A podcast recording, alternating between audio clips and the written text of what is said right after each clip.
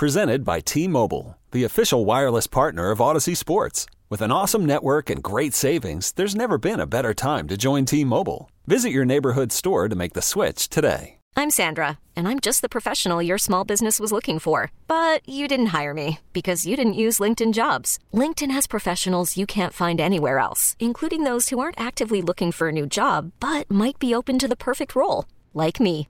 In a given month, over 70% of LinkedIn users don't visit other leading job sites. So if you're not looking on LinkedIn, you'll miss out on great candidates like Sandra. Start hiring professionals like a professional. Post your free job on LinkedIn.com slash recommend today. Let's talk a little NBA. Let's uh, get into that as we're still waiting for the uh, re- resumption of the uh, 2019-2020 season to get back at it. Kurt Helin, lead NBA writer for NBC, NBCSports.com, now joining us on the Schneider Orange Hotline. And uh, Kurt, first of all, thanks for taking a couple of minutes to join us, man. Uh, as you can probably imagine, people in the Milwaukee and the Wisconsin area can't wait for the NBA season to start up again because the Bucks were on quite a roll and expected to get to the finals. And uh, do you have any sense as to when maybe the NBA in the next couple of weeks may make an announcement as to what they're going to do? I think we've probably just a guess. And this is, I mean, nobody knows. The league is really tight-lipped about this. Just my sense is that it's it's not going to be May first. It's going to be uh, mid-May somewhere when they start. They kind of come out. I mean, May first. My guess is Adam will come out and say something innocuous, but they uh, the, the league will make some sort of announcement in mid-May because they start to back up against schedule. Um, I've been told, and I know a lot of people have reported this too. They don't really want to go past September but if you you know past that like Labor Day or much past that, but if mm-hmm. you start working backwards from that in terms of just enough time to get guys in shape and then have a you know a mini camp of some kind and then have a condensed playoffs, you got to be rolling late June, early July might be the very, very latest you can go.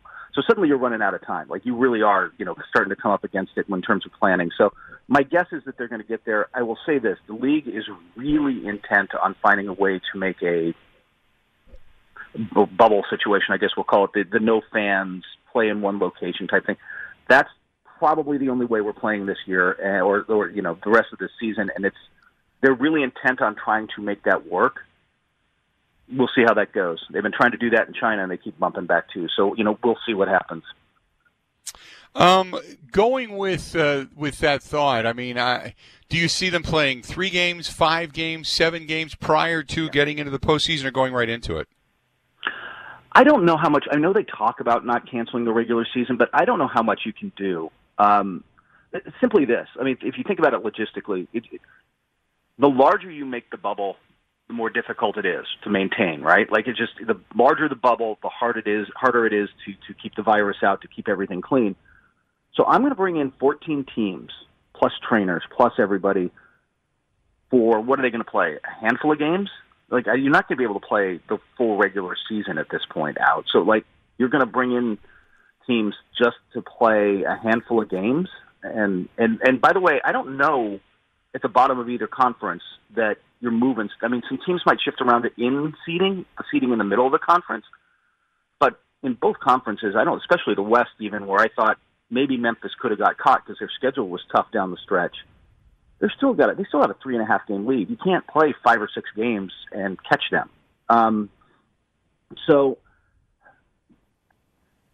the other part of that is teams like Golden State, teams like if you're the Knicks, how motivated are you, right? If you're right if you're if you're Portland, and I'm all right, I got to drag my team to Las Vegas. Am I playing Damian Lillard? Am I risking injury with Damian Lillard for all right. you know four or five games of the like? I'm just not sure what the motivation is. I'm not sure that. So I think they're going to go straight to the playoffs. But that said, they're going to have to play some legitimate. Um, you, you just have to have games. You can't just scrimmage. You're going to have to play some scrimmage games against the other conference or something in and have them taken fairly seriously because you just can't. You, you're if you go, you know, and I had a when I wrote on this as a as a one of the trainers told me kind of you know off not off the record, but not you know not naming this. I can't name who it is. He said, look, when you go zero to a hundred, that's when you get injuries. When you just go straight into playoff level basketball without a bunch of warm up, you just you can have the camps, but you've got to have games. You've got to have hard games to start getting guys ready for this because it's just this, everybody knows this. It's, it's listening. It's true of every sport. There's there's game game shape is really different than practice shape. It's really different than gym shape. I don't care how much yep. you've been working out at home and how good your facilities are. It's not game shape. Um, now, one of the things you had mentioned when you start to work back for backwards as far as where they want the season to culminate, uh, does that then go to the thought uh, thought process of starting the new season for 2020 2021 uh, right around Christmas time, or do you still keep it at the end of October, beginning of November? They it would it would be later, I would think. I mean, you couldn't, especially if you go to September, you can't turn around in 30 days. Uh, but I don't know if you're going to go all the way to December. They don't really want to mess with next season if they can help it, right? Um, I know that there is though a push from some quarters to um, to to go to a December start and push, and then you know a bunch of teams have talked about this. A lot of fans like this idea too, right? Starting in you know mid December or closer to Christmas, and then have the NBA season run into August. Um, it's look, there's a push. There's a there's some real logic to it, right? I mean, there is the you're not up against football idea, and also um, just you know you used to not get television ratings in August, and um, Stranger Things would like to tell you that yes, you can get really good to, good ratings in, in the summer now. Like uh, the, the viewing patterns have changed. Um, I don't know if they're going to do that though. There's a lot of challenges. Starting with, by the way, I think this is true in Milwaukee too. 22 of the teams, the RSN, the you know the local local network that shows the Bucks games, I believe shows Brewers games, doesn't it? Do they yes. don't they overlap? Yeah. Yes. There's tw- 22 teams do that. That's a that's not an insignificant thing to overcome. Um, I, when I talk about this Bucks team, this was a team that it just Bucks fans were so elated to see this team get off to the start that they did, and obviously be leading the the entire league and wins. And we, we just kind of anticipated them getting to the finals, and then damn it, the coronavirus comes along and and kind of you know takes away their momentum and their steam. Do you think this long break?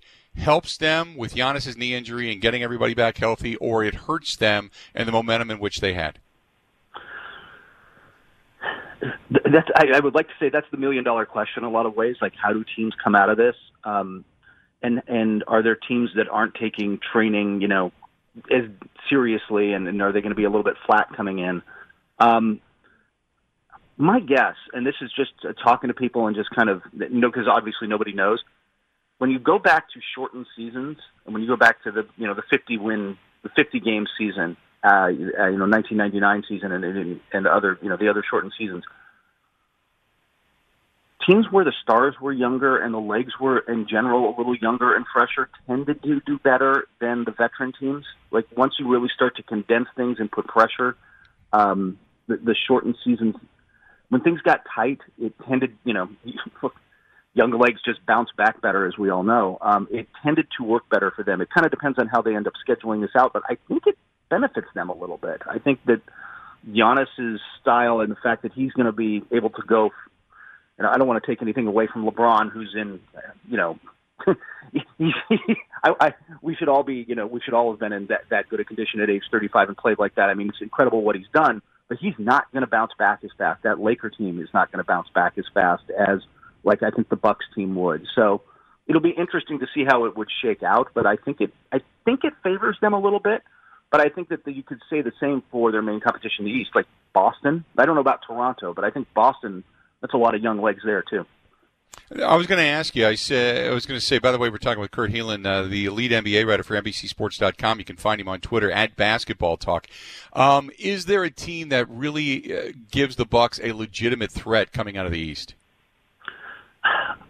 I'm not convinced any of them could beat them in a seven game series in a no in a five game series on a neutral floor. Who knows? Um, I, to me, the two were Philadelphia. I'm, I've never been completely sold on to this version of Toronto in a, in a playoff format. There, you know, they. Uh, I think they ultimately missed that Kawhi guy at some point. Um, you, he's pretty good. Um, there's, but I think that Philadelphia is still the team. Like you feel like if they ever put it together, figured out their spacing a little better. Um, and I know that they've given the Bucks some matchup trouble in the past. They're just they're long, they're athletic, they they they're you know they're going to defend. Their trouble, and then Boston to me is the team on the rise. That's the team with the young bouncy legs. It's really talk about another team that was picking up momentum at the end of the year. Jayson Tatum really coming on, Jaylen Brown finding a role. Um, Kemba Walker, it turns out, is a better leader for them than uh, Kyrie Irving. Um, there's just a lot of things to like about the way that team was built. So, I, I, to me, Boston's the team on the rise there, and the team that would be most likely to give Milwaukee trouble. I still don't think they could beat them in a seven-game series, but it would be it would be interesting. Um, I wanted to ask you as well about uh, the the Last Dance. Obviously, everybody's now since we're, we're, we're deprived of sports. That's it, and you've got millions of people tuning in and can't wait for episodes three and four. Give me your uh, thoughts on episodes one and two. I, first off, I thought it was well done because it's a it's a hard. Um, it's hard to do something where you know the story. It's kind of like doing the bet. You know, when they redid the you know Christopher Nolan's Batman series a few years ago for the movies. It's like it's hard to do the origin story where everybody knows the story, right? Um, and I thought they did a good job of bringing in new details, new footage, new Im- you know um, new perspectives that made this thing kind of work. Um, yeah, I thought it was I thought it was well done in that sense, and I it was it was a really good trip down memory lane. I don't know that it broke any real ground, but um, or new ground yet uh, for at least for hardcore basketball fans. But it, but I thought it was I, I you know it's gripping. It's a great story. It's, I thought they told it really well, and I think that they did a lot of foundational setup stuff for the the future of it. So, you know, hey, we're all doing that. I've got. Uh, we're all doing a lot of Jordan topics. I've got uh, Roland Lazenby, the guy who wrote the Jordan biography, on my podcast this week. We're all we're all doing a lot of uh, we're all doing a lot of uh, uh, Jordan stuff because everybody's talking about it now, and, and it's a fun it's a fun memory lane to go down unless you're you know Craig Ehlo. I wanted to ask you, as somebody who covers the NBA, and this will be the last thing before I let you go, but um, does this documentary hurt LeBron as as far because there was a lot of people that compared him to Jordan and the greatest player ever, and because of his size and the ability that he has and such. But when you see how just Jordan just wanted to rip your heart out in every game, as opposed to LeBron and some of the things that he's been criticized for, does this highlight the drastic difference between those two players? I don't think it's coincidental that Jordan greenlighted this right after, uh, and uh, you know, um, the the Cavaliers won the title in 2016. Um, you know, th- this film has been sitting in the vaults and, and suddenly got the okay right then. I, I don't. Jordan's too competitive for that not to be a thing, and I think that the re, his t- desire to have this released now um, ties directly into that and and his competitiveness and speaks to it. And by the way, goes at him in his own format. I mean. Jordan's not the media mogul guy, right? It's LeBron who has the production company and is doing Space Jam 2 and then uh, I guess I work for NBC, so I should promote the wall or something. Um, but, um, um, but which I should watch someday, I guess.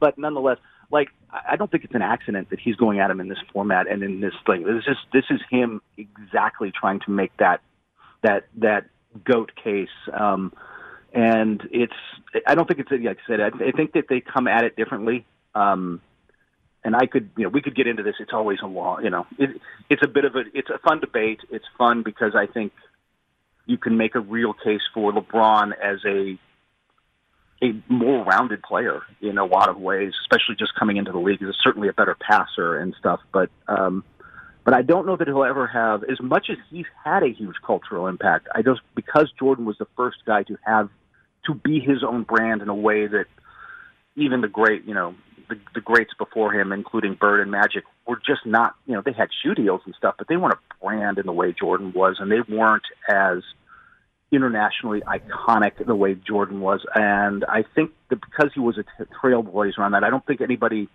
I don't think anybody ever has the cultural impact and the the impact on the NBA the way Jordan does.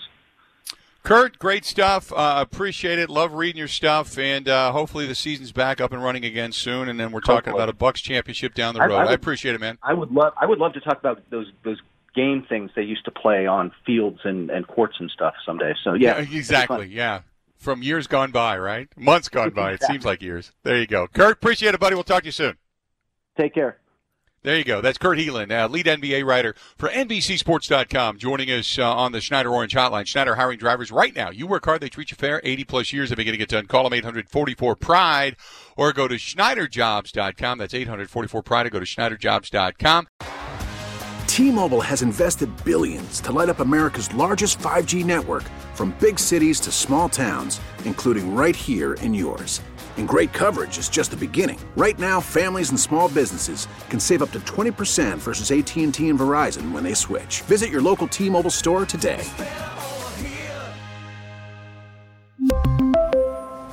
Plan savings with 3 lines of T-Mobile Essentials versus comparable available plans. Plan features and taxes and fees may vary.